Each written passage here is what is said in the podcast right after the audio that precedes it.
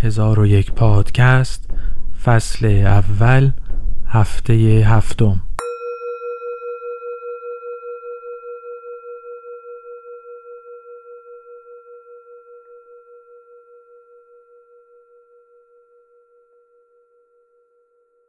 هر وقت تو ایرانی به هم می‌رسن نفر سوم قبلا آنجا منتظرشان ایستاده بوده است. شاعر. این را مدتی بعد از رفتن از ایران فهمیدم که شاعر دیگر حاضر نبود. در جمعهای غیر فارسی زبان دیگر نمی‌شد گفت به قول شاعر یا از the poet says فلان. روح شاعر دیگر قایب بود.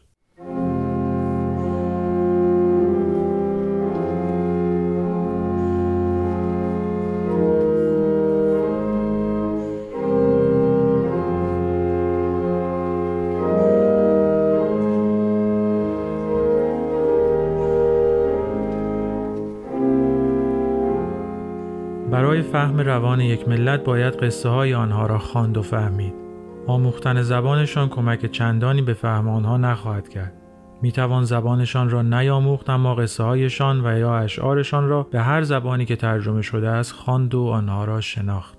مردم از طریق قصه هایشان فکر می کنند و نه از طریق کلمات و دستور زبانشان. آنها در هر واقعی قصه ای را که مشابه آن است به یاد می آورند و بعد تصمیمات خود را با آنچه که قهرمان داستان انجام داده است مطابقت می دهند. آیا باید در روز واقعه چون درویش خورسند به هر آنچه هست باشند یا چون رستم به نام نکو گر بمیرم رواست مرا نام باید که تن مرگ راست هر قصه جریان سفر یک قهرمان در طوفانی از حوادث با پایانی خوب و یا بد و یا نامعلوم است که قرار است راهی نرفته و دنیایی ندیده را به خواننده خود نشان دهد. قصه تاریخ رخداد وقایع نیست، قصه واقعی ترین رخداد تاریخی است. قصه یا شعر آینه روان گذشتگان است که از اعماق تاریخ به سوی آینده دور میتابد.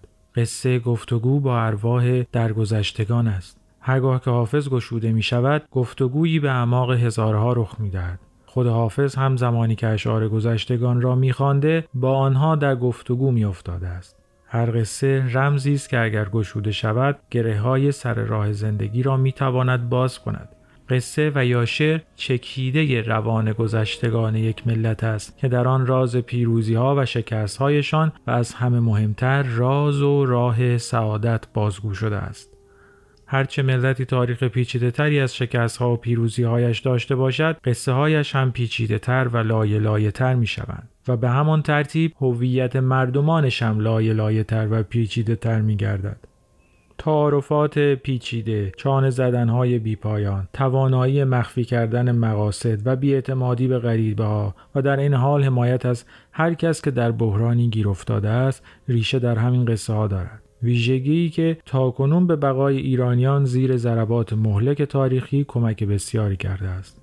شعر و ادبیات ستون مرکزی روان و هویت یک ملت است که برای روزگار خوشی هشدار می‌دهد که مانند جمشید به خود مغرور نشوند که نابود میگردند و در روزگار ناخوشی به یاد او میآورد که پایان شب سیاه سپید است. روزگاری قصه ها تا حدی برای سعادتمندی و قدرتمندی در زندگی اهمیت داشتند که پادشاهان به هر حیله‌ای به دنبال به چنگ آوردن آنها و ربودن آن از دست همدیگر بودند. همان گونه که قدرتمندان امروز به دنبال سلاحهای بزرگ می‌گردند.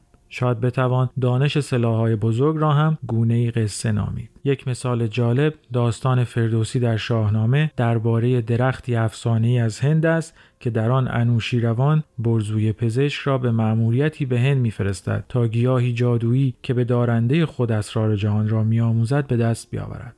چون این بود نبشته که بر کوه هند گیاهی است چینی چو رومی پرند که آن را چو گردآوری رهنمای بیامیزد و دانش آرد به جای برزوی پزشک در مأموریتی جیمز باندی کشف می کند که آن درخت زندگی چیزی نیست جز یک کتاب مجموعه داستانهای کلیل و دمنه که امروز بیش از داستان کودکان به آن نگاه نمی شود و لایه های زیرین آنها فراموش شده است. مثل رویاهای شبانه که به نظر بیمعنا می آیند اما در واقع حامل عمیقترین تصاویر روان آدمی است. شاید این سال که کلیل و دمنه با داستانهای کودکانش چگونه می‌تواند درخت زندگی و جان بخش باشد به فراموشی سپرده شده باشد. اما حضور شاعر باستانی در فرهنگ ایرانی فراموش نشده است. با همه تحولات دوران مدرن به ویژه رخدادهای پس از شکست ایران از روسیه و انقلاب مشروطه و واقعه ملی شدن صنعت نفت و سپس انقلاب اسلامی و تحولاتی که تا همین امروز ادامه دارد و در کنار آن نو شدن صنایع شعری و ظهور انواع گونه های شعر نو و اندیشیدن جدید هنوز زبان شاعر باستانی است که در زبان روزمره ایرانیان تنین میافکند. در آمریکا هیچ وقت دو دوست که پس از سالها همدیگر را می‌بینند نمی‌گویند این قافله عمر عجب میگذرد. یا زمانی که ماجرای یک روز خوش زندگی را تعریف می‌کنند نمی‌گویند به قول شاعر وصفل ایش نصفل ایش و یا زمانی که از سرعت زندگی و کلافگی روزگار مدرنیته خسته شدند نمی‌گویند عمر گران مایه در این صرف شد تا چه خورم سیف و چه پوشم شتا به جای آنها می‌گویند خیلی وقت ندیدمت یا چه روز خوبی بود و یا بالانس کار و زندگی من به هم خورده است. این نوای هزاره ها در گفتگوی آنها نیست. آنها بخشی از یک گفتگوی هزاره بین نسل های انسان نیستند. آنها در طول تاریخ و هزاره ها زندگی نمی کنند. شاعر آنجا کنارشان ننشسته است. در مقابل روح شاعر همیشه در ما زندگی می کند. تقریبا تمام ایرانی هایی که در آمریکا دیدم حداقل کتاب حافظ را با خودشان آوردند حتی کسانی که آن را باز هم نمی کنند و آن را نمی توانند بخوانند. بیان که بدانند چرا روح شاعر را برای محافظت از خود در قالب این کتاب با خود به هر جا که بروند می‌برند. چون می‌دانند شاعر باستانی پیشگو و همیشه زنده و در کنار آنها حی و حاضر است. دیدم به خواب خوش که به دستم پیاله بود. تعبیر رفت و کار به دولت حواله بود. چل سال رنج و غصه کشیدیم معاقبت تدبیر ما به دست شراب دو ساله بود. آن نافه مراد که می‌خواستم ز بخت در چین زلف آن بت مشکین کلاله بود. مهمان برنامه امروز محمد دانش یزدی استاد دانشگاه صنعتی شریف است. که در اوقات تنهایی شاعری می کند.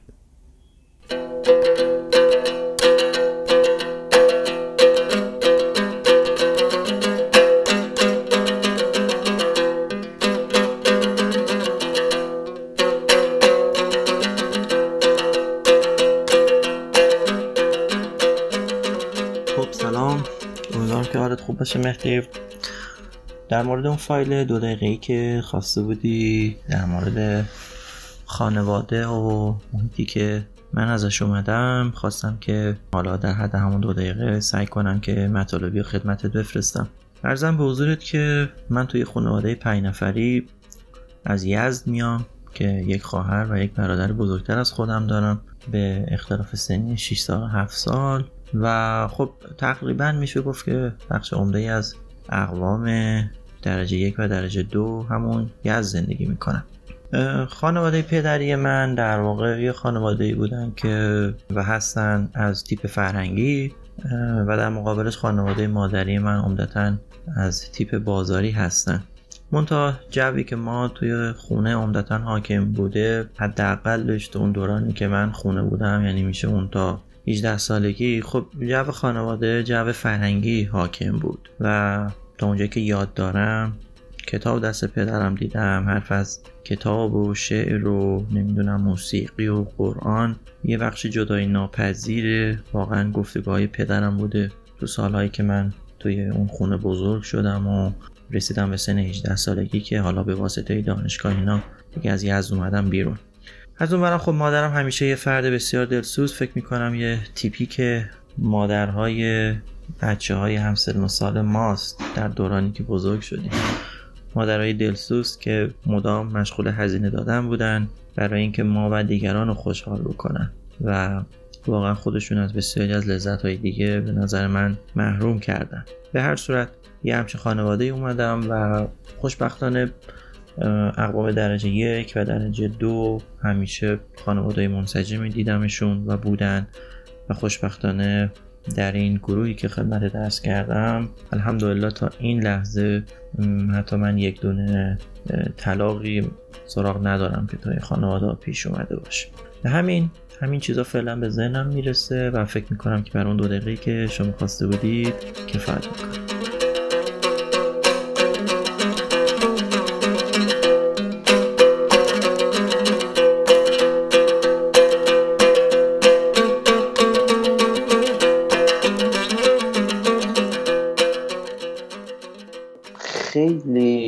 خیلی دیگه از ایران خسته شده بودم وقتی که از ایران میمدم بیرون.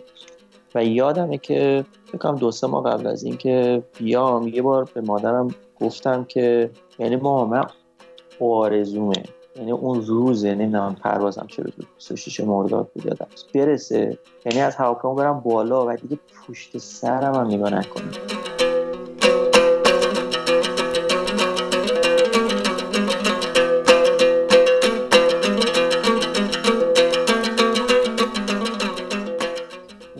می‌خوام بگم. خودم جرئت نکردم بین نمی‌تونم بنویسمش. یعنی یه حالت وسیعت نامه داره.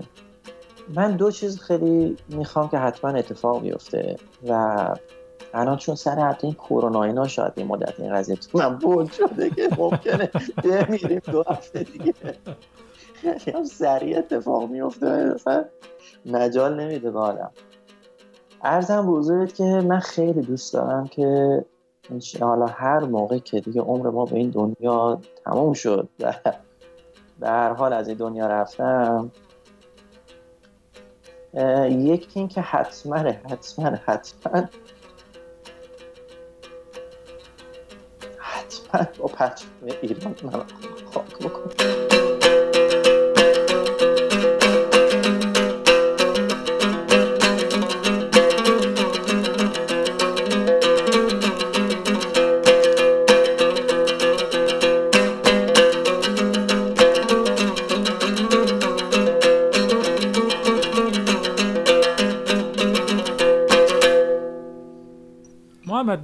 نظرت خلاقیت چیه؟ و به کی میگی آدم خلاق؟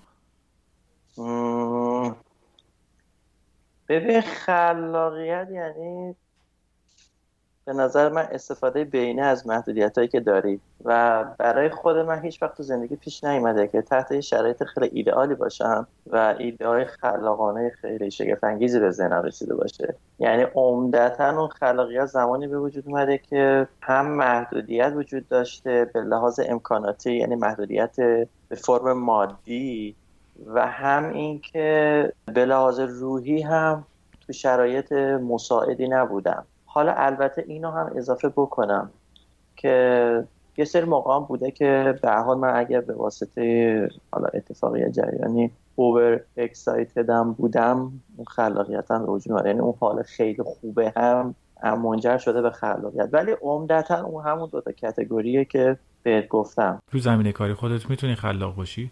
ببین خیلی research اینا یه ذره فکر می‌کنم داستانش فرق داره. چون که همه قضیه خلاقیت نیست واقعا. یعنی خیلی چیزایی دیگه توش دخیله شما برای research خوب انجام دادن امکان نداره که مثلا حساب نکنی روی مقاله خوندن و بگی آقا من چون آدم خلاقی‌ام می‌تونم یه ایده خوب بزنم برسه. اصلا همچین چیزی امکان نداره. یعنی حتما باید یه مطالعات خیلی عمیق رو literature انجام داده باشی. بدونی که الان status اون موضوعی که داری کار می‌کنی چیه و بعدش حالا شروع کنی یه سری ایده خلاقانه زدن. این مثلا خیلی عامل واقعا تعیین کننده ایه. یعنی فکر نمی کنم صرفا اون بعد خلاقیتت بتونه تو کارت لزوما بهت کمک کنه. حداقل کار research من حالا کار دیگه من نمی‌دونم. تو الان تو چه زمینه داری کار می‌کنی؟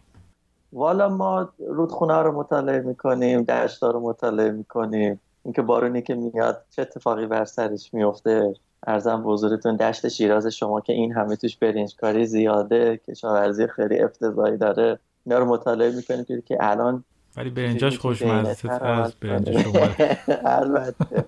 خلاصه کار ما اینه اخیرا هم یه مدته که بگم شاید یه دو سالی دو سال خودی هم که به طور جدی دیگه افتادیم به جون ماهواره ها و اینکه چجوری می‌تونیم از تصاویر ماهواره استفاده کنیم. برای پایش حالا به طور مشخص کار ما سیستم های زیست محیطی و سیستم های آبی ولی خب اپلیکیشنش خیلی متنوع هست الان کدوم از رودخونه ها یا حوزه های آبی بیشتر مد نظرت داری روش کار می‌کنی؟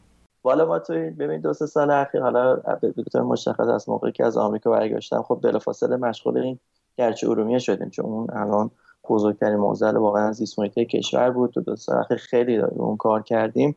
الان اون دیگه یه مقدار یعنی یه که ندیگه به شرایط استیبل رسیده و خوشبختانه از امسال رفته رو به احیا یعنی تراز دریاچه روند صعودی به خودش گرفت. البته خب واقعا اون نوز که در آینده چی پیش میاد چون که سال دیگه دولت عوض میشه اصلا معلوم نیست کسایی که دولت آینده میان بخوان همین برنامه کنونی رو ادامه بدن.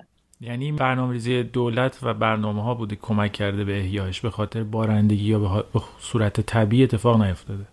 ببین جواب سوال شما رو الان مطمئن نمیشه داد. خب یعنی واقعیتش من به عنوان کسی که مشاور این کار بودم و در سطح کلان کشورم جلسه رفتم و نمی‌دونم ریپورت دادم اینا طبعا خیلی آرزون بود که خیلی قدرتمند اینجا به شما می‌گفتم که به خاطر کارهای دولتی. منتها واقعیت قضیه اینه که نه دولت می‌تونه به طور صد درصد الان قسم بخوره که این به خاطر کارهای من بوده.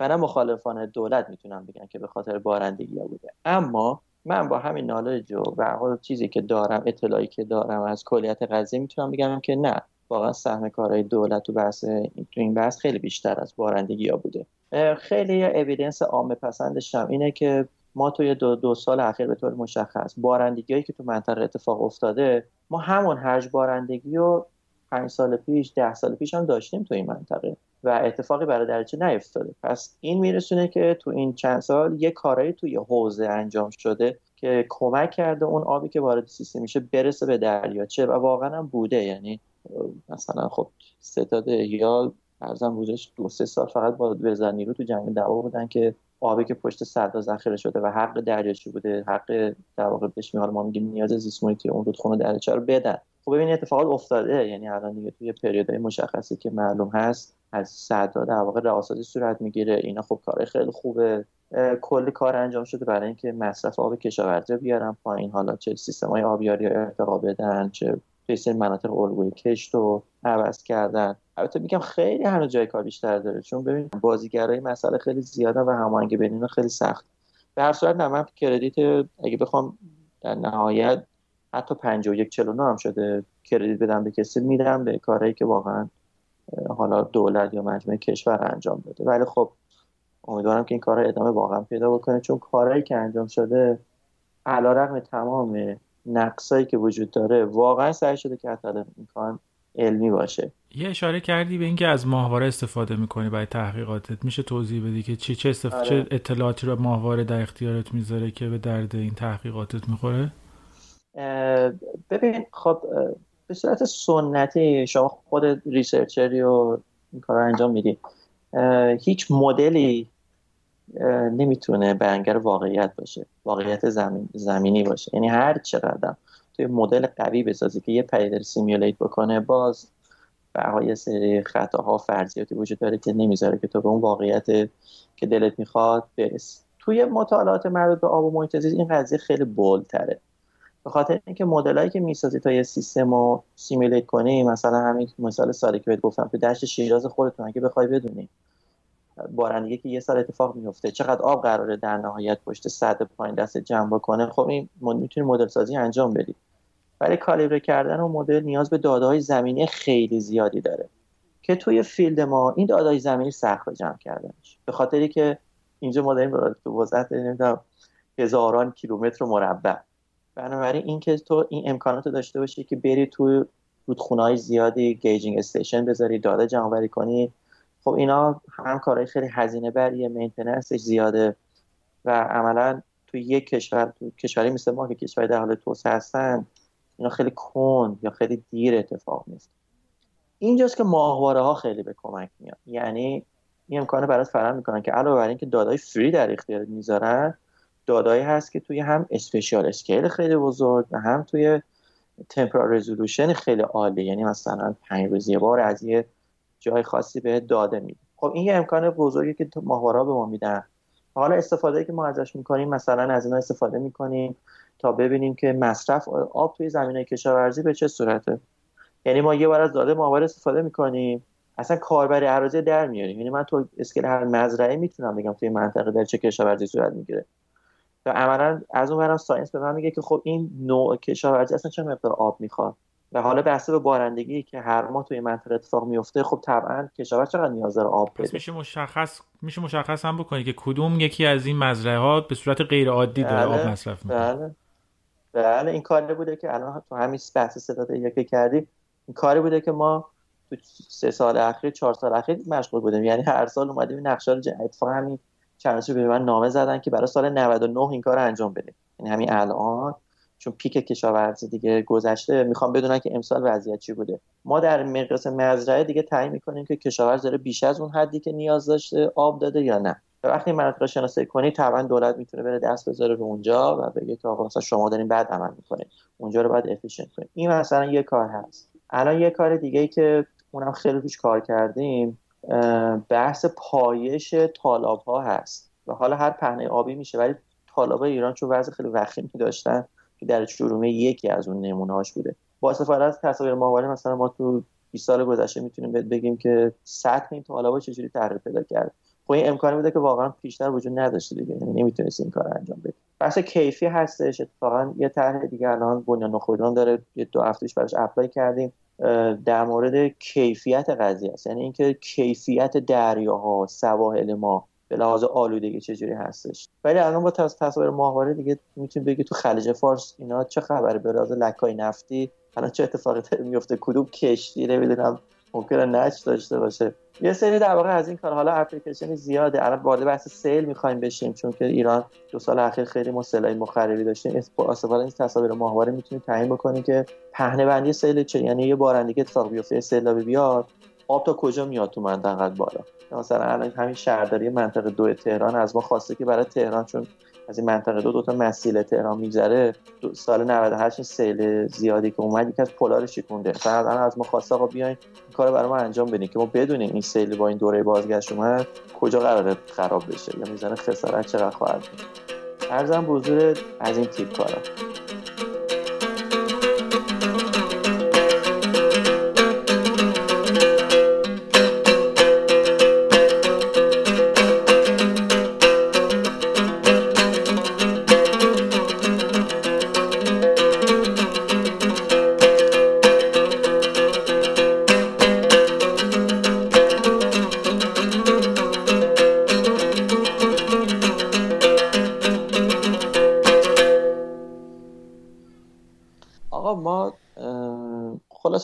اینا کنکور داریم خب من کلا امتحانای بلند مدت همیشه عمرم مشکل داشتم. نمی‌تونستم دوام بیام به خاطر اینکه بیش از حد اولش هم همین رو کار وقتی وارد کار میشم خیلی تمرکزم بالاست. خیلی متوجه محیط پیرامونم نیستم. و خب این انرژی زیادی ازم می‌گیره و اگه بخواد مثلا یه امتحانی چهار ساعت مثل کنکور اینا باشه collapse می‌کنم. مثلا تو لیسانس هم اتفاق افتاد. من تو لیسانس هم کنکور لیسانس هم نیم ساعت زودتر اومدم بیرون. دیگه حالم به هم خورد. یعنی مثلا 4 ساعت بود 3 ساعت و نیم اومدم بیرون. ارشدم هم همین اتفاق برام افتاد. و خب باعث شد که در واقع رتبه ارشدم ریسکی بشه. یعنی دیگه اون سازه اینا تقریبا می‌دونستم نمیشم. تحت شریف دارم صحبت می‌کنم. و خب اونجا مسئله این که حالا بریم یه گرایش دیگه هم روی سرمایه گذاری کنیم خیلی جدی شد. بسیار ذهنم درگیر بود قبل انتخاب کار. باید چیکار کنم؟ مثلا فرض کن که برم فرض کن سازه امیر کبیر مثلا بیام فرض کن آب شریف. مثلا این دوگانگی بود. آقا گذشت. ما تا این پرید سفری پیش اومد رفتیم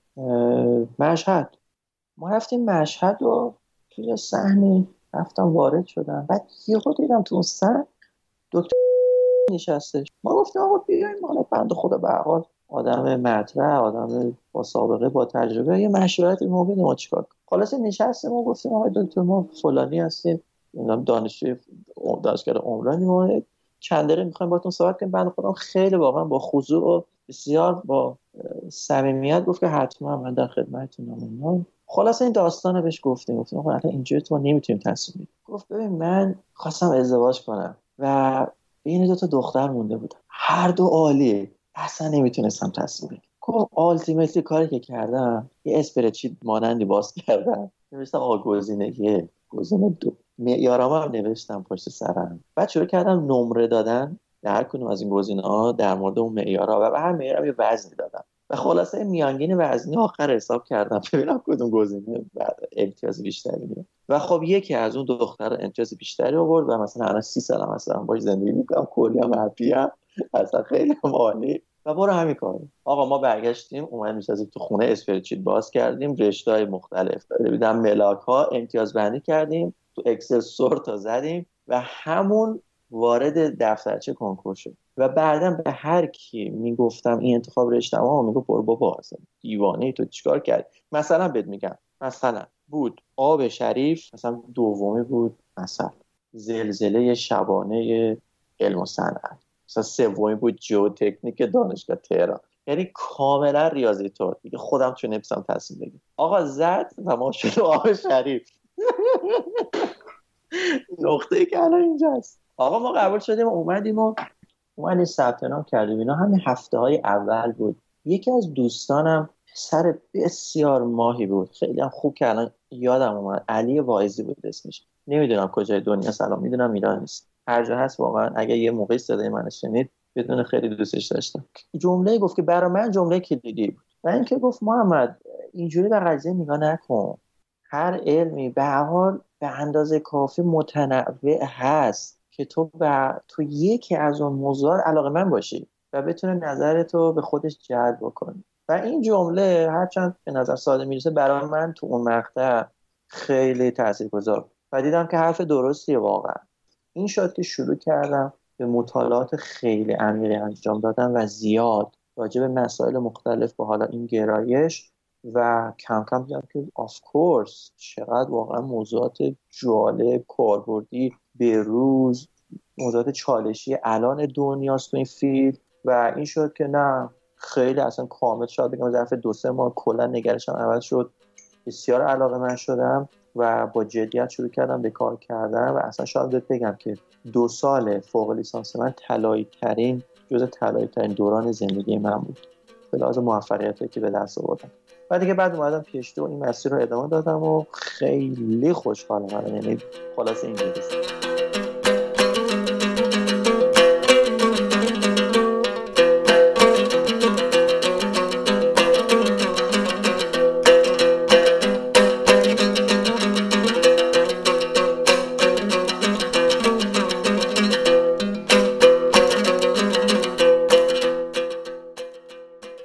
یادم میاد پدرم تو ذهنم یعنی همیشه بهم می‌گفتن که تو یه روزی برو حتما از ایران منتها ما تو مقطع لیسانس بودم اینا خب یه دنیای خودم بودم که شاید هنوز خیلی این قضیه برام به صورت جدی مطرح نشده بود. تا اینکه یه روزی یکی از دوستانم عرفان زمانی اومد تو اتاق ما. من داشتم آهنگ گوش می‌کردم. اون موقع خیلی علاقه من شده بودم به یان تیرسن و اومد گفت محمد بیا به صورت جدی دیگه بریم تو کار اپلای. و الان سال میریم سال چهارم و بخوایم اقدام کنیم دیگه از الان باید تو کار امتحانات زبان و اینا فلان. خب، حالا دقیق یادم نیست اون موقع چه حرفایی زد ولی همین حرفای انگیزشی که همه بچه شریفی می‌زنن بود. خیلی حرف خاصی نمی‌خوام بگم بود.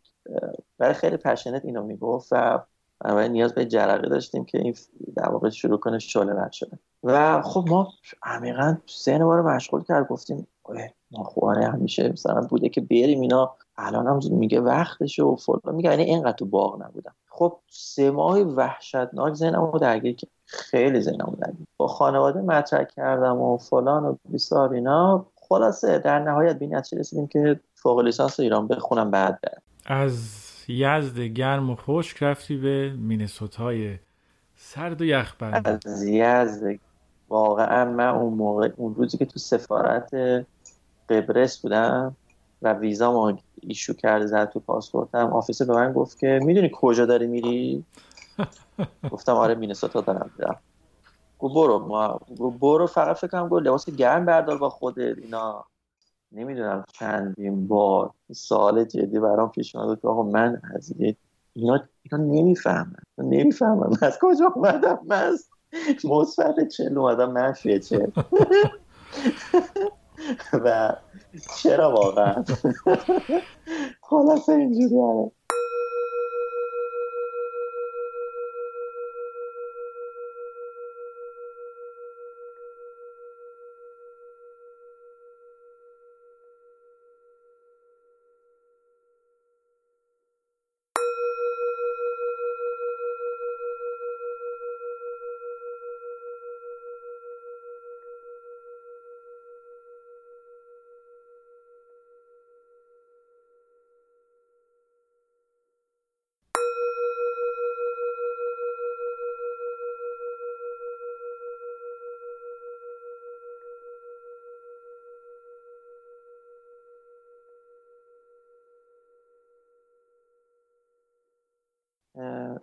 خیلی دیگه از ایران خسته شده بودم وقتی که از ایران میمدم بیرون.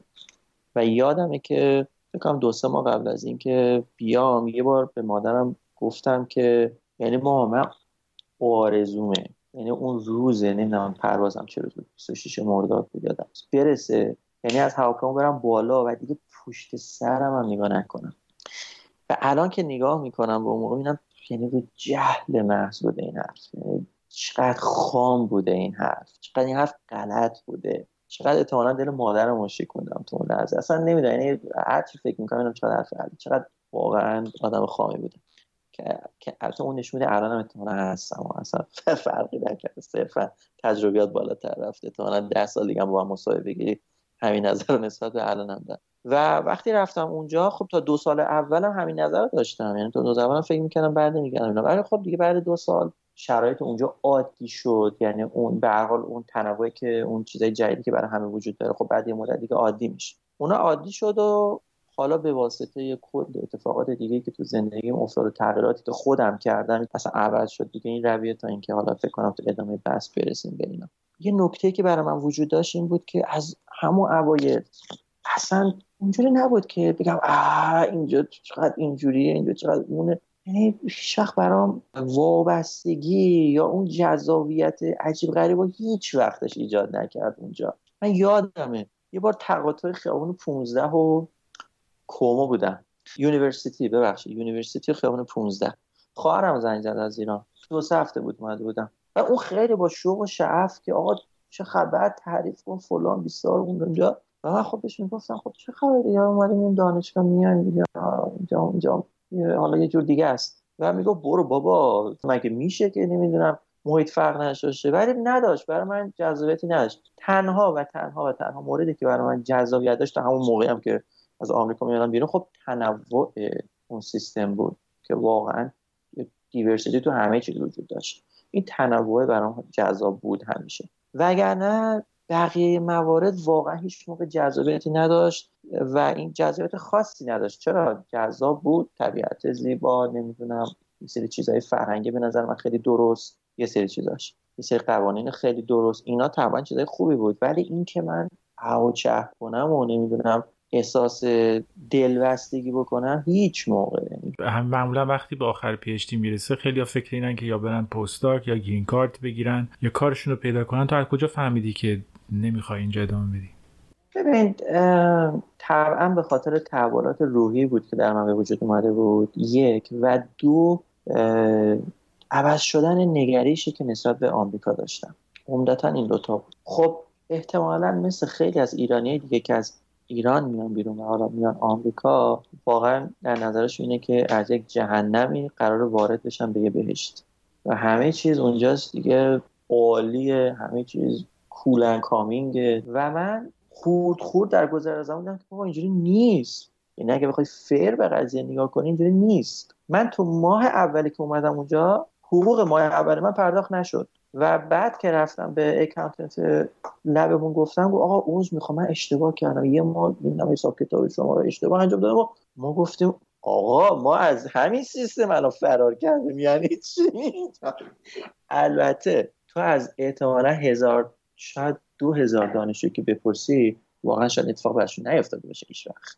اصلا این حرف من به این معنی نیست که تو آمریکا این خبره نمی‌دونم خیلی تیپی. و برای من همون ماه اول مثلا این پیش گفتیم مگه میشه؟ دو ماه گذشت رفتم پرمیت بگیرم. پرمیت رانندگی. آقا رفتیم تو صف فلان میساریم اصلا پاسپورت دید ایرانی اصلا طرف یه جور دیگه شروع کرد به ما نگاه کردن. اصلا رفتارش دیدم فرق داشت با بقیه که جلوتر از من بودن. و اونجا چشون آمد که چرا چه دلیلی چه حسابی اصلا باید این رفتار متفاوت بشه و خب من دیدی دیگه خیلی از بچه ها خب واقعا تو این period ی که آمریکا هستن به خصوص دوره دانشجویی خب خیلی واقعا به بعدهای دیگه جز درسی نمی‌پردازن. یعنی همش همون بعد research و دانشگاه و استاد. اینا خب من اینجوری نبودم. من مثلا نصف بیشتر آمریکا رو سفر کردم تو دوره دانشجویی.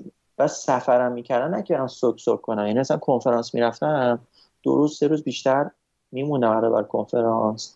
و فرض با هزینه خودم ماشین rent می‌کردم اینا درایو می‌کردم. از این شهر به اون از این نمی‌دونم کورده به اون کورده. مثلا یه بار یادم توی سفر کالیفرنیا با قطار رفتم این ور ور. من تو کالیفرنیا حلبی آباد می‌تونم بهت نشون بدم. و خب مدیارم خیلی چک می‌کردم.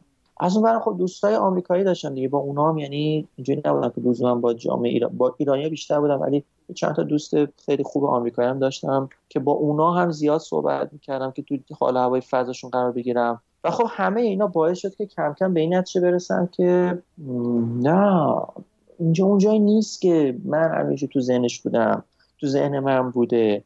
و اینجا خب بابا حالا از همه کسایی که احتمالا این مصاحبه رو بعدم اینا عذرخواهی می‌کنم. به همه اعتقادات احترام می‌ذارم. ولی بنده اعتقادم نگاه نجات پرستی هست. بابا هست. صرفا نمی‌دونم ادا در بردنش اونجا. حداقل تو آمریکا هست. و هیچ موقع من نتونستم اینو به خودم بقبولونم.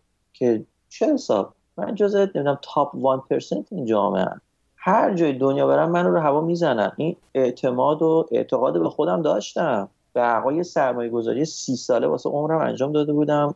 تمام سی ساله تلاش کرده بودم و می‌دونستم که بقای اندوخته دارم که تو هر جای دنیا می‌تونه مفید باشه. بنابراین اصلا چه لزومی داره من توی جامعه زندگی کنم که صرفا بخواد به خاطری که از یک کشوری به اسم ایران اومدم این همه بخواد؟ نمی‌دونم. با من جور دیگه برخورد بکنه. زندگی هم اونقدر ارزشمند نمی‌دونم که بخوام توی مقطعی از زندگی توی شرایطی زندگی کنم که از چیزی که می‌تونم لذت ببرم نبرم. اینا یه سه چیزایی بود که خیلی تاثیرگذار یه سری بود دیگه قضیهش خب میگم تغییرات روحی بود که در خودم به وجود اومده بود. افکارم عوض شده بود خیلی. ارزم به حضورت من اصلا از ایران اومدم بیرون. تازه شروع شد به فهمیدن که ایران ایران کجا بود؟ و چه چیزایی داشتیم که اصلا چون توش بودیم نمیفهمیدیم. این چی میگم و واقعا اون فرهنگ ایران اصلا از ایران اومدم بیرون تازه برام بولد شد. فرهنگ ایران چی هست؟ چه چیزای قشنگی داریم؟ آقا من مارک من شکسپیر رو خیلی خوندم. ولی تهش با اون حافظ دارم حال می‌کنم آخرش. خب اینا یه سه چیزایی بود که خب ایران که بودم نمیفهمیدم اینا رو. و از ایران اومدم بیرون از اون فضا دور شدم تازه. شروع کردم چه چیزایی رو میز کردم. و از ایران که دور شدم واقعا تازه فهمیدم سر سفره خانواده نشستن چقدر مهم چقدر دلگرم کننده است. اینا چیزایی بود که وقتی آدم داره نمیفهم بعدا فهمیدم چقدر کانون خانواده چیز مهمیه. چقدر خانواده واقعا حضورش می‌تونه دلگرم همین فقط حضورش. فقط بدونی مثلا یه داداشت اینجا هست کناره. خواهره هست. مادر هستن. هیچ کارم نکنم واسه. و همین حضورشون. تو نزدیکی دیدم که چقدر می‌تونه دلگرم کننده باشه. که چی؟ که من مثلا پنج سال دیگه نمی‌دونم تو به ایریا خونه دو میلیون دلاری داشته باشم. مثلا مادر من داره گریه می‌کنه که چی بشه؟ یعنی اینو هیچ وقت نتونستم به خودم بقبولونم که مثلا مادرم اینقدر اذیت بشه به خاطر که من یه جای دیگه دنیا بخوام مثلا یه کوالیتی از بالاتری داشته باشم. نه خب میرم برگردم ایران هرچند کوالیتی میاد پایین ولی یه سه چیزای دیگه گین می‌کنم.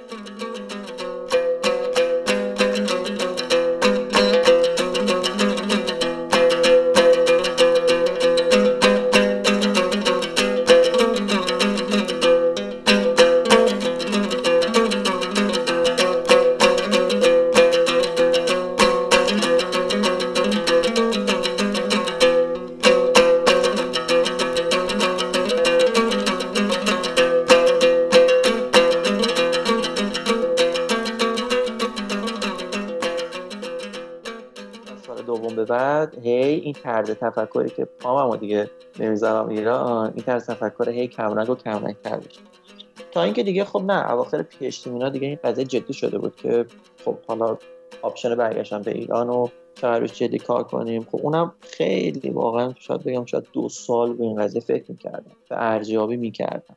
و اینکه در نهایت چه عواملی باعث شد که برای من seal کنه داستان برگشتن به ایران و که دیگه با قاطعیت برگردم ایران دو سه عامل بود. یکی همین بحث خانواده و مادرم که هر چی بالا پایین می‌کردم دیدم قابل compromise کردن با یه چیزی نیست. این یه بحث قضیه یه بخش دیگه میگم تبعیضایی بود که تو اون جامعه وجود داشت به خصوص برای ما ایرانی ها حالا به واسطه متاسفانه شرایط سیاسی که وجود داره. و اینا همش باعث می‌شد که من روز به روز علاقم برای کار کردن تو اون کشور کمتر بشه یعنی علیرغم که به خصوص پستا که هم خیلی داشتم جای خوبی کار می‌کردم رو پروژه خوبی کار می‌کردم همه چی واقعا عالی بود. ولی رضایت درونم نبود. یعنی می‌گفتم آقا الان تو این مملکت نمیگم هزاران نفر هستن که این کاری که من دارم انجام میدم و انجام بدم. ولی 500 نفر هستن 100 نفر هستن که انجام بدن. اما همین کار تو ایران واقعا ممکنه یه نفرم نباشه که انجام بده. و من دوست دارم کاری که انجام میدم به هر حال برای ایران باشه و اگر می‌تونم مفید کاری انجام بدم که مفید واقع بشه برای اونجا باشه. اینجا من تعلقی ندارم. از روز اولی که پامو گذاشتم تو آمریکا است تعلق اونجا نکردم. توی مسئله درگیری آمریکا و ایران و اینکه آمریکا حالا دائم یا ایران رو تهدید می‌کرد یا تحریم می‌کردم تاثیر داشت رو دیگه حتما تاثیر داشت. یعنی من مثلا هیچ موقع نمیستم به خودم بقبولونم. اینجا الان تو آفیس نشستم. نمی‌دونم خیلی قشنگ. بعد یهو مثلا کشور من تحت تحریمه. خانواده من مثلا تو مشکلات دارن زندگی می‌کنن. به واسطه صرفا یه سری اقدامات خصمانه که یه کشوری علیه یه کشور دیگه داره. اصلا اینو نمی‌تونستم به خودم بقبولونم. و خب کار کردن اونجا رو یه جوری کانتریبیوت کردن می‌دونستم به اون شرایط. البته میگم ببخشید اینا فقط اعتقادات منه. من واقعا ممکنه غلط باشه. به همه بقیه بچه که اونجا دارن کار می‌کنن احترام می‌ذارم. صرف عقیده منه. یعنی به هر صورت من کار کردنم اونجا خب طبعا در جهت پیشرفت اون کشوره. و می‌دیدم هر چقدر اون کشور داره قوی تر میشه داره ظلم بیشتری هم می‌کنه. یه کشوری مثل کشور خودم. آره این برای من غیر قابل تحمل بود. یعنی اصلا نمی‌تونستم اینو برای خودم بپذیرم.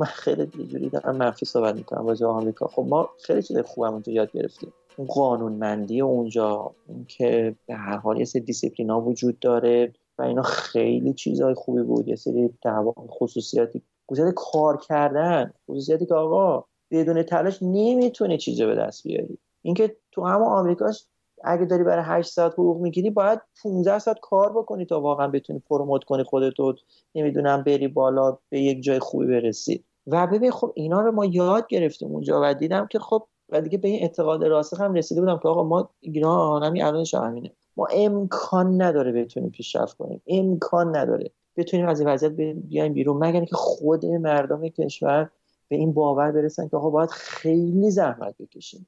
خیلی باید کار بکنیم. خیلی باید از خود گذشتگی کنیم sacrifice کنیم و بدون چشم داشت اینجا کار بکنیم. و خب دوست داشتم که برگردم ایران و حالا با دانشیانی که بعدا با من اگه اومدم تو کار دانشگاه کار می‌کنن اینا رو یاد بدم اینا رو اینجوری بار بیارم که اینا بعدا خودشون بشن یه نتورکی و این ادامه پیدا کنه و البته من فکر می‌کنم اتفاقاتی که دارم بهت میگم تو دوره عمر من میفته و اصلا فکر نمی‌کنم این کاری که الان دارم انجام میدم خیلی قرار موج بزرگ ایجاد کنه ولی همین موج local هم که ایجاد می‌کنه. اگه من حداقل بتونم زندگی یک تعداد محدودی از آدمم رو بهتر کنم ببرم به سمت اینکه در واقع باعث یک پیشرفت دادن یه بخشی از این کشور بشه خودشون happy تر باشن تو زندگیشون همین دیگه برای من کافی بود. یعنی خیلی حقیقتش برای مهم نیست. اینجا زندگی کنم آمریکا باشه کانادا باشه هر جای دیگه. این خیلی منو ستیسفای می‌کنه. این مورد دوم و مورد آخرش هم زندگی لانگ ترم تو آمریکا بود که من نمی‌تونستم باشه. البته مختص آمریکا نبوده تو هر جای دیگه دنیا خارج از ایران هم این صادقه. و اینکه من اینجا خب اگه اونجا بمونم تشکیل خانواده بدم آقا بچه من دیگه اونجاییه. یعنی یعنی می‌دونم استثناءاتم وجود داره ولی دیگه اونجاییه. فرهنگ اونجاست. من نمی‌تونم با بچم بشینم حافظ بخونم لذت ببرم. من نمی‌تونم اگه از ستاره لطفی دارم لذت می‌برم با هم بزنیم لذت ببریم. استثنا حتما وجود داره. ولی اوورال می‌دیدم که این نیست. و خب یه سری چیزا دیگه وجود داشت که من دوست نداشتم. که بچه ها خیلی زود مستقل میشن از خانواده میرن. اینا چیزایی بود که خودم نمی‌تونستم باش کنار بیام تو لانگ ترم می‌دیدم که این همه زحمتی که اینجا اینجا بدم 20 سال اینجا بمونم 25 سال. اون موقعی که موقع بهره برداری از زندگی مثلا این اصلا بچه‌ام نیستن. حتی بچه هم ممکنه اکسنت من پدرش رو مسخره کنه. تمام اینا پاسیبل که اتفاق بیفته. و اینا برای من قابل چیز نبود. قابل هضم نبود که بخوام تحملش بکنم. ضمن که حالا من با کامیونیتی ایرانی هم که اونجا بودم خصوص دو سه سال آخری کامیکا بودم خیلی صحبت می‌کردم. با اون افرادی که مثل ما یه روز دانشجو بودن و دیگه موندن و تشکیل زندگی دادن سی سال هم اونجا بودم. به زرس قاطع می‌تونم بهت بگم. به زرس قاطع. حداقل افرادی که من باشون از در تماس بودم و پرسیدم ازشون میپرسیدم اگه برگرد سی سال پیش همین راه رو میایید یا برمیگردید ایران حداقل جامعه آماری که من باشون صحبت کردم بالای 90 درصدشون می‌گفتن برمیگشتیم ایران و این مسیر رو نمی اومدیم و اینجا واقعا دوست دارم یه خاطره رو برات بگم که پایان بخش این حرف این قسمت باشه. من سفر آخری که منم مینیاپولیس که از همتون خدافزی بکنم فکر کنم یه ماه قبل از این بود که بیام ایران. یه انسان بسیار خوبی مینیاپولیس بود شما میشناسیش آقا جواد فقاهتی و ایشون خب خیلی به ما کمک کرد تو این دوران دانشجویی مثل پدر بود واقعا برای من و خیلی از بچه ها و رفتم ازش خداحافظی بکنم. آقا جواد مادرش رو دو ماه پیشش از دست داده بود ایران. اینا نمی‌دونست من دارم برمیگردم ایران فکر می‌کنم. اینا خیلی تعجب کرد. پرسید که چرا داری میری؟ و همین حرفا رو زدم. از جمله همون حرف مادرم که بهت گفتم. که گفتم مثلا مادر من اینجا گریه می‌کنه اصلا ارزشش رو نمی‌دونم بمونم اینا. و مثلا بند خدا آقا جواد نه 60 سالشه بالای 60 سالشه. اصلا دیدم این پیرمرد سرشو انداخت پایین دستشو گذاشت دستم و با یه افسوس واقعا زیادی. بهم گفت و با اشک توی چشم بهم گفت خیلی کار خوبی می‌کنی داری برمیگردی. و دیدم این چقدر اذیت شده احتمالا این مدتی که احتمالا مادرش از دست داده. شاید تو این مدت خب با خودش خیلی کلنجا رفته که ما اینجا بودیم نبودیم هیچ وقت اونجا از دست رفت. و خب ببین این چیزها رو که می‌دیدم برگشتنه سیل می‌کرد قضیه رو برای که کار درستیه برم و خیلی هم دیگه فکرش نکن. این داستان برگشتن ما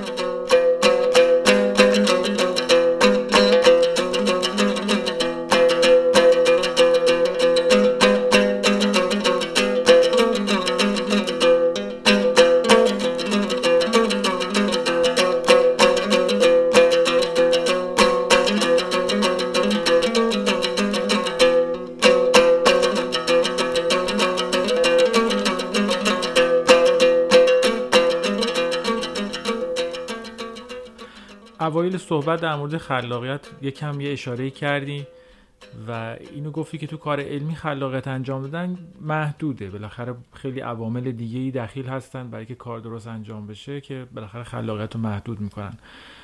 و تو زمینه های دیگه ای میشه خلاق بود. وقتی که مخصوصا دچار نداشتن و هرمان هم باشی بیشتر میشه این اتفاق بیفته تو زندگی تو این دوره پی اون انرژیایی که درون خودت بود چجوری عملی می‌شد؟ فرصت می‌کردی از جواب سال شما رو که مبسوط میدم. اما جواب خلاصش یه جمله بیشتر نیست. و اونم این که در زندگی هیچ آدمی چیزی به اسم وقت نداشتن وجود نداره. همه چی برمیگرده به اولویت. زمانی که یه سری کارا رو می‌ذاری تو اولویت این میشه که باعث میشه برای یه سری کارهای دیگه وقت نداشته باشی.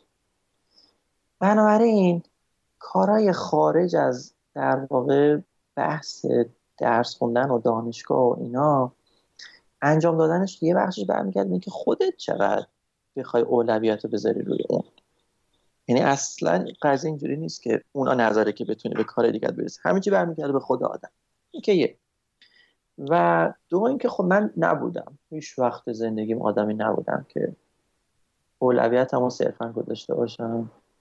درسم. منتها چیزی که برای من بیشتر اهمیت یعنی از نظر من موضوع وقت نیست موضوع چیز دیگه است که باعث میشه آدم دست به کارهای دیگه بزنه و اونا موجب خلاقیت بشن. و اونم اجازه تجربه کردن به خودت بدی. و اینکه این همت رو به خرج بدی که هزینه بری تو زندگی. آقا هپینس ها رسیدن به هپینس بدون هزینه دادن نمیشه. اصلا امکان نداره میشه. من همیشه به ادبیات علاقه داشتم. به موسیقی به خصوص علاقه داشتم موسیقی سنتی و اینا تاثیر داشت. این شعرها حفظم می‌شد بهش فکر می‌کردم فضای موسیقی رو فکر می‌کردم. گذشت. تا اینکه اومدیم دانشگاه و شریف و محیط یهودی شریف و خب اینا خیلی دوره محدود کننده شد. خیلی اصلا خوشم نمیومد از اون فضا اینا. تا اینکه آقا ما کارمون تموم شد اینا یادم نیست سال چهارم بودم. اصلا موتیویشنش یادم نیست چه بود. حدس می‌زنم زلزله بم بود. حدس می‌زنم زلزله بم حدسم اینه. زلزله بم اتفاق افتاد و شجریان آلبوم همنوا با بم داد و توی اون آلبوم یه چند تا شعر می‌خونه از مهدی اخوان سالس. و فکر می‌کنم اون شعریش که من تحت تاثیر قرار بود اونی که مطلعش اینه که خانم آتش گرفته از آتش جانسوز. این شعر خیلی برای من جذاب اومد و رفتم بعد دیدم این شعر برای کی؟ دیدم برای اخوان سالس. و ترغیب شدم که اخوان سالس دیگه چه شعرهایی گفت و رفتم و یه کتاب خیلی کوچیک دیوانش هم نبود. از این گزیده اشعار اخوان خود. خیلی لذت بود خیلی جذاب بود برم. و بعد شروع کردم به سرچ کردن که در مورد شعرهای نوع دیگه مثلا چه چه کسای دیگه هستن و جذابه. رسیدم به فریدون مشیری. و یه روز بلند رفتم انقلاب و دیوان کاملش دو جلدی بود. و جلد اول گفتم جلد اولش رو می‌گیرم می‌خونم بعد مثلا ماه دیگه میرم جلد دوم. اولش رو اومدم خوندم و دیدم چقدر جذابه چقدر اصلا یه دنیای اصلا یه دنیا دیگه انگار اون باز شد. اصلا بابا این مسیرم هست این یه چیزی هم تو دنیا وجود داره. خیلی ارتباط باش برقرار خلاص دوباره افتادیم تو کار اپلا یا اینا این قضیه رو دوباره ادامه ندادم. تا اینکه همه کارامو کرده بودم. یه روز داشتم می‌رفتم یزد و نمی‌دونم چی بود. چی شد بلند شدم رفتم یهویی بود هرچی بود. تو این مسیری که می‌رفتم داشتم با خودم مرور می‌کردم. آقا چقدر سختی کشیدیم سر این اپلای از اول تا آخرش اصلا دعاون شدیم تا بتونیم پذیرش بگیریم و ویزا بگیریم و بخوام از این کشور بریم. و گفتم که آقا اینا رو شروع به نوشتن. اینا در آینده خاطره میشه. خیلی جالب خواهد. آقا یه چند خطی نوشتم. بعد یهو اصلا بدون هیچ فکر قبلی. به ذهنم رسید آها چیزی که نوشته بودم حالت تنزگونه پیدا کرده بود یعنی اتفاقات در قالب تنزگونه داشتم میمیشتم و یهو به ذهنم اومد که اینو بیام بسید اصلا یه شعر تنز شعرگونهش بکنم. و این کار کردم و یادم یه مصنوی خیلی بلندی شد. اینو نوشتم اتفاقات از روزی که شروع کردم تا وقتی که مثلا بخوایم بریم. همین. این اصلا تو موبایلم زدم و هیچ چیزم نبود و تموم شد. گذشت اصلا سفر یزدم نبود. یه جای دیگه بودیم و توی جمع همه خانوادگی بودیم. یه بحث پیش اومد من گفتم آقا مثلا همچین چیزی هم نوشتم. و مثلا گفتم آقا چیه بخون. آقا من خوندم اینو و دیدم که استقبال کردم بقیه. یعنی کسی نگفت آقا این عراجیف چیه نوشتی؟ یا مثلا کسی بلند نشد بره وسطش. مثلا کسی نیشخندی نظر دیدم نه مثلا جالب بود برام. تشویق خیلی تاثیر داشت. ببین نمیگم تشویق کسی نکرد منو. ولی فیدبک بد نگرفتم. چون برای بقیه هم باور ناپذیر بود موقع که مثلا این آدم بخواد شعر بنویسه. چه چه بدونه این شد موتیویشن این که من این کار شعر نوشتن و برم یعنی بهش فکر بکنم اصلا حداقل همچین چیزی. و بعد دیگه اومدم آمریکا و آمریکا که اومدم خب دیگه گفتم دور شدن از محیط ایران وابسته اصلا فهمیدم که فرهنگ ایران چه چیزایی داره نداره اینا چه چیزایی بوده که ما قدش نمی‌دونستیم. شروع کردم مطالعات خیلی عمیق دیگه. یعنی تمام شعرهای فرض کن معاصر دیواناشون رو کامل به پدرم می‌گفتم برام میفرستادن کتاب پست می‌کردم میخریدن. یه سری کتاب خودم یه کتاب فروشی تو الی بود.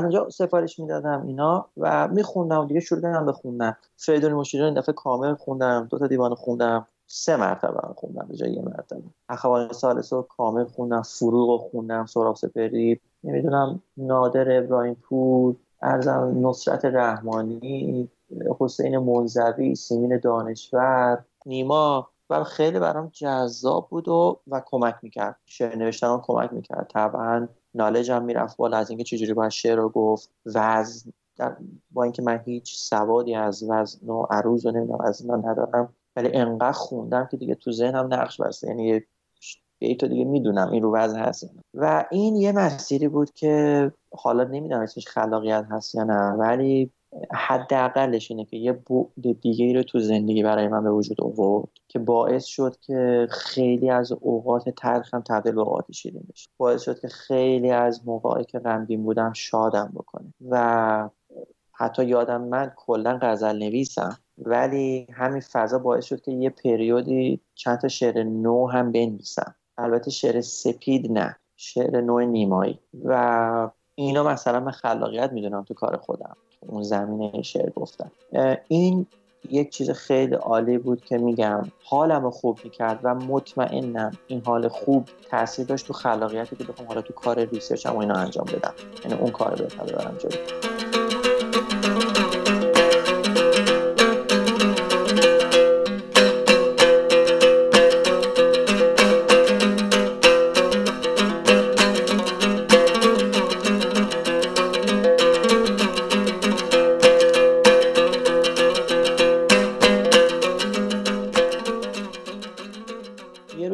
قبل از اینکه برگردم ایران از آمریکا یه شعر نوشتم.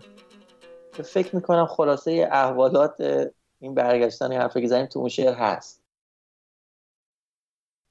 از هجر گفته اند و پیمونده اند بسیار. این راه پرتاتم گه خواب و گاه بیدار. هجرت به نام دوری است اما گهی وسال است.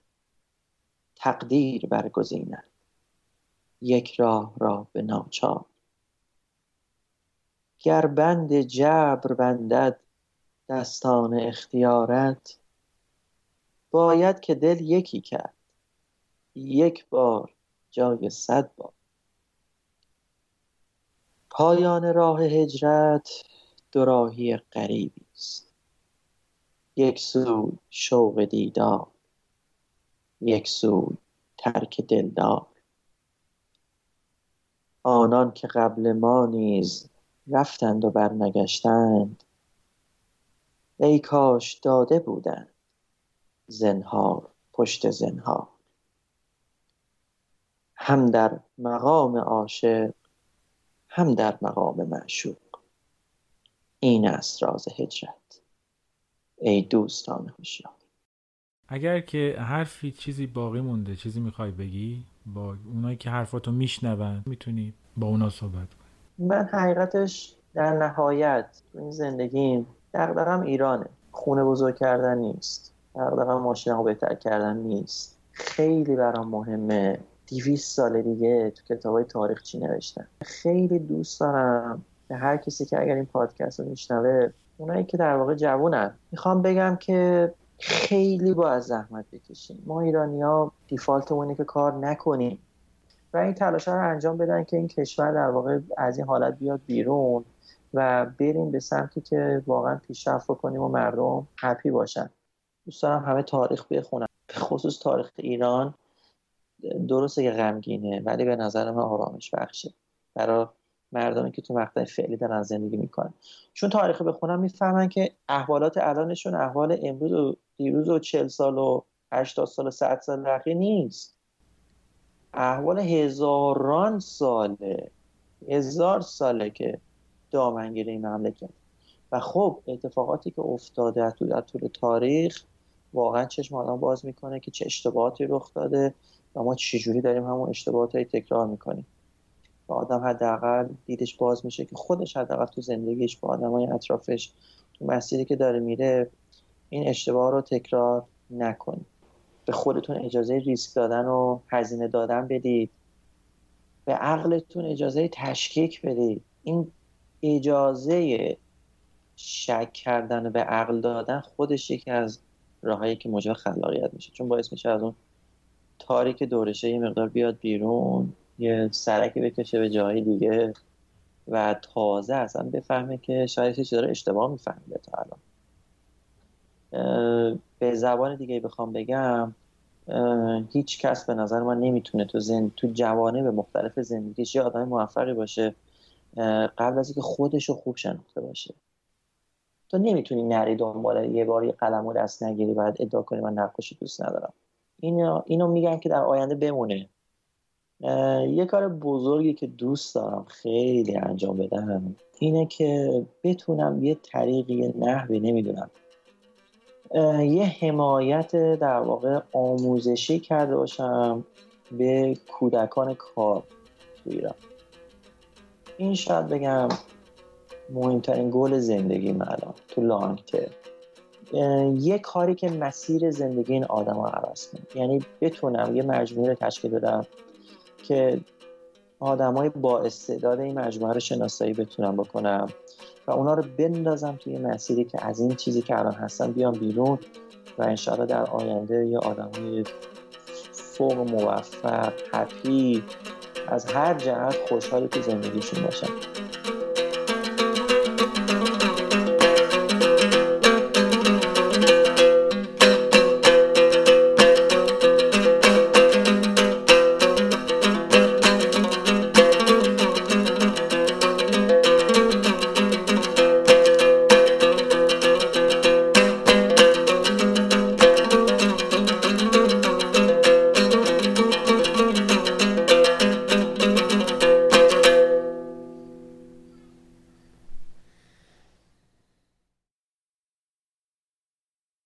که ده سال دیگه همین مصاحبه رو میشینی گوش می‌کنی. و الان دیگه محمد دانش ده سال دیگه مخاطب توه. اگه حرفی داری بهش بزن. سخته. اولین حرفی که می‌زنم اینه که حالا تو هر شرایطی هستی خوشحال غمگین موفق غیر موفق اولا که گذشته تو با خودت مرور کن. یادت نره. یعنی تو همین لحظه که داری اینو گوش میدی به طور مشخص اگر ناموفق هستی یا اینکه غمگینی یا هر چیز منفی دیگه حتما حتما گذشته تو با خود مرور بکن. و خیلی به نظرم کمک می‌کنه که آدم چیزای خوب گذشتهش هم که به دست آورده یه بار دیگه مرور بکنه و ببینی که به همیشه در روی پاشنه نمیچرخه.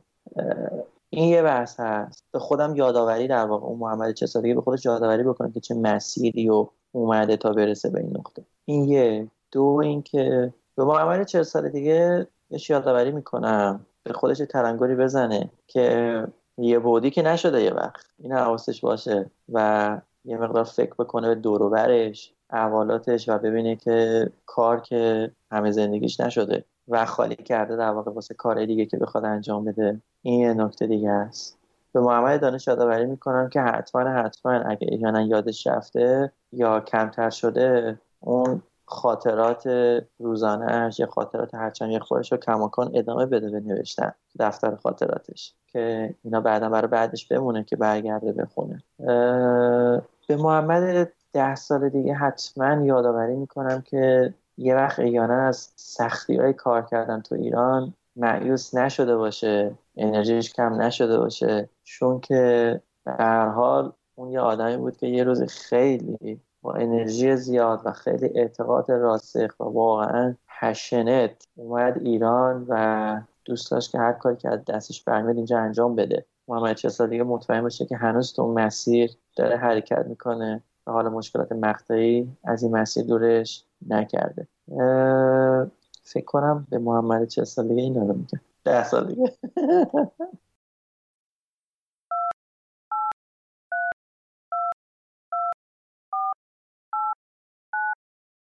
هزار و یک پادکست